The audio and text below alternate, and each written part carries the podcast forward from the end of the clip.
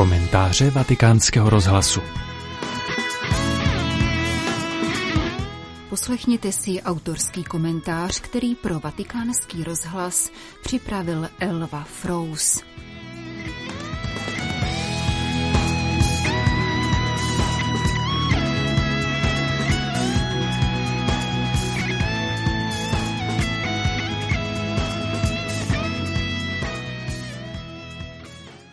Komunita Noe je společenstvím lidí, kteří vnímají faru západočeské obci Holostřevy jako svůj domov, zázemí pro osobní a duchovní růst, místo pro setkávání a službu druhým. Styl či spiritualita komunity vychází z kontemplace jako postoje lásky plné pozornosti vůči Bohu, lidem a celému stvoření. V tomto duchu komunita vědomně pěstuje a podporuje různorodost spolu s hledáním a nalézáním toho, co nás jako lidské bytosti navzájem propojuje. Píše se v proklamaci, kterou naše komunita ve zkratce sděluje, jaká je její identita a co nabízí církvi a světu. Mívám někdy potíže vysvětlit, co je tím přesně míněno. Jak takovou neobvyklou službu prakticky představit. Co může například znamenat podpora různosti a jak souvisí s kontemplací. Žijeme v čase, který přináší spíše rozdělování, vymezování a často nesměřitelné konflikty podél nejrůznějších názorových front. Jednoznačnost a jasné hranice mají v mnoha ohledech zásadní význam. Jen je jich možná až příliš a jsou mnohdy na úkor aspoň bazálnímu porozumění a důvěře. Snaha propojovat, dokonce podporovat různorodost, se v takovém světě snadno jeví jako podezřelá. Může zavánět rozbředlostí, kompromisnictvím, neochotou zaujmout jasný postoj. Mám porozumění pro tento typ námitek. Mám je na zřeteli. Vnímám naše dílo i v jejich světle.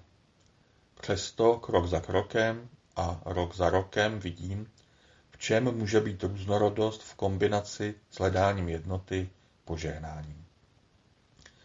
Letní prázdniny mám už po léta spojeny s několika denním setkáním, které u nás umožňuje tohle požehnání opakovaně zakusit, prožít a být za něj vděčný. Jmenuje se Scholé ve Stodole nebo také Velká letní schole. Řecké slovo scholé mimo jiné znamená rozjímání nad světem či vyšší činnosti volného času pro dosahování duševního blaha. No a stodola, to je prostě barokní stodola na naší farní zahradě, ve které se během setkání konají přednášky, semináře a dílny. V žertu říkávám, že velká letní schole je něčím mezi univerzitou, klášterem a chalupařením a opravdu v sobě spojuje něco ze všech tak odlišně působících světů. Znešenějším jazykem do pozvánky píšeme, že jde o setkání pro hlubší poznání, které má tři pilíře či ingredience. Vzdělání jako snahu o kultivaci duše a dialog, kontemplaci jako cestu k hlubšímu prožívání a práci rukou jako podíl na dotváření světa. Prakticky to znamená, že dny mají během schole pravidelný rytmus. Ráno, před obědem a před večeří se scházíme v kostele k půlhodinové tiché modlitbě. Na jejím začátku zpíváme zpěv steze, na konci zní modlitba páně.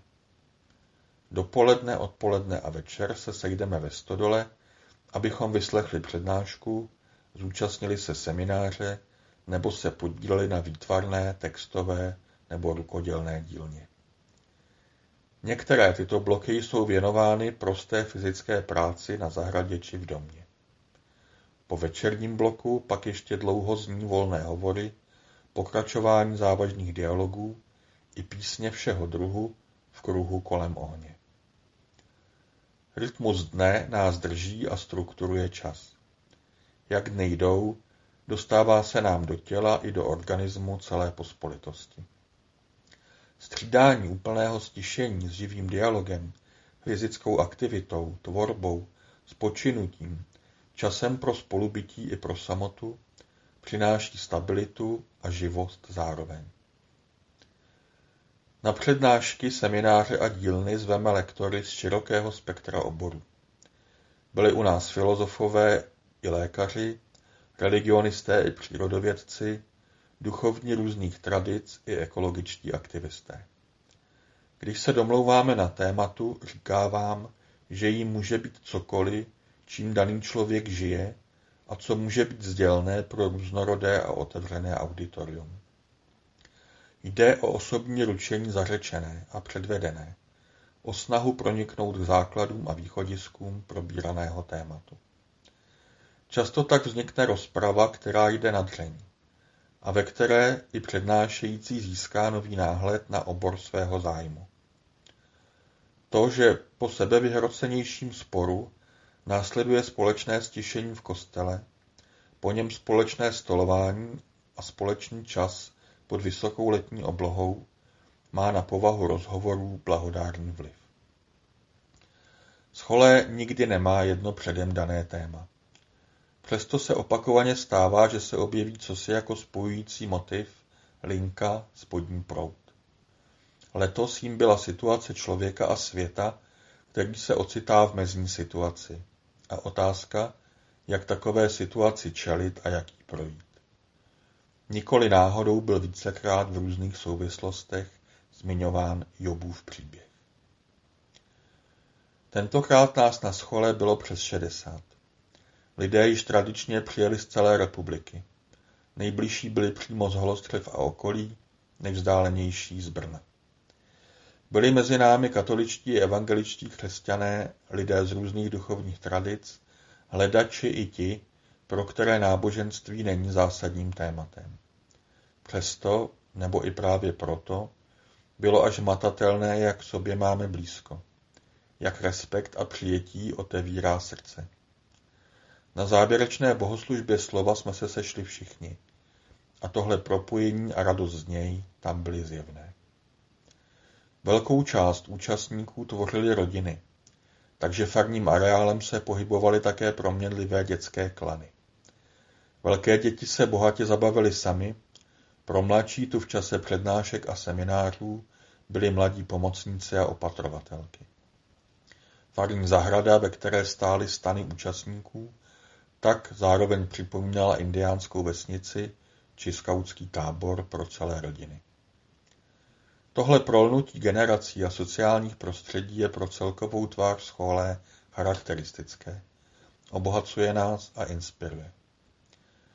Část lidí přijíždí na schole i jiná komunitní setkání opakovaně.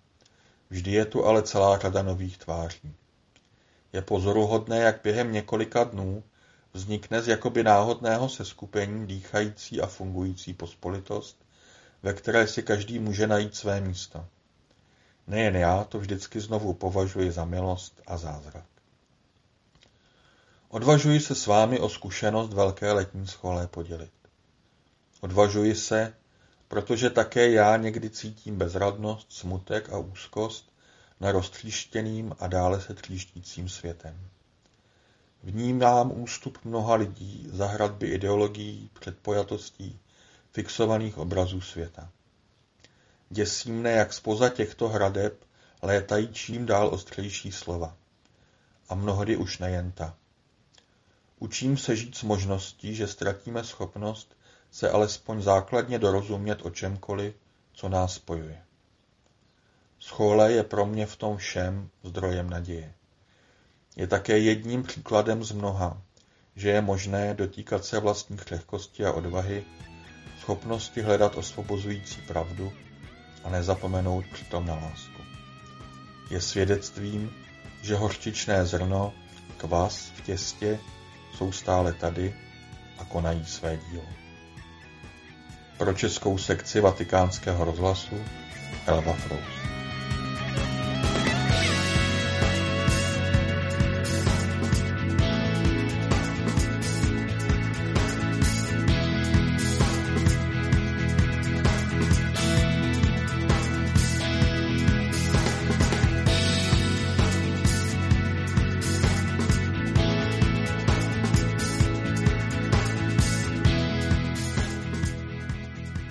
Slyšeli jste autorský komentář, který pro vatikánský rozhlas připravil Elva Frous, stálý jáhen, který spolu se svou ženou a okruhem přátel provozuje Dům komunity Noe v Holostřevech.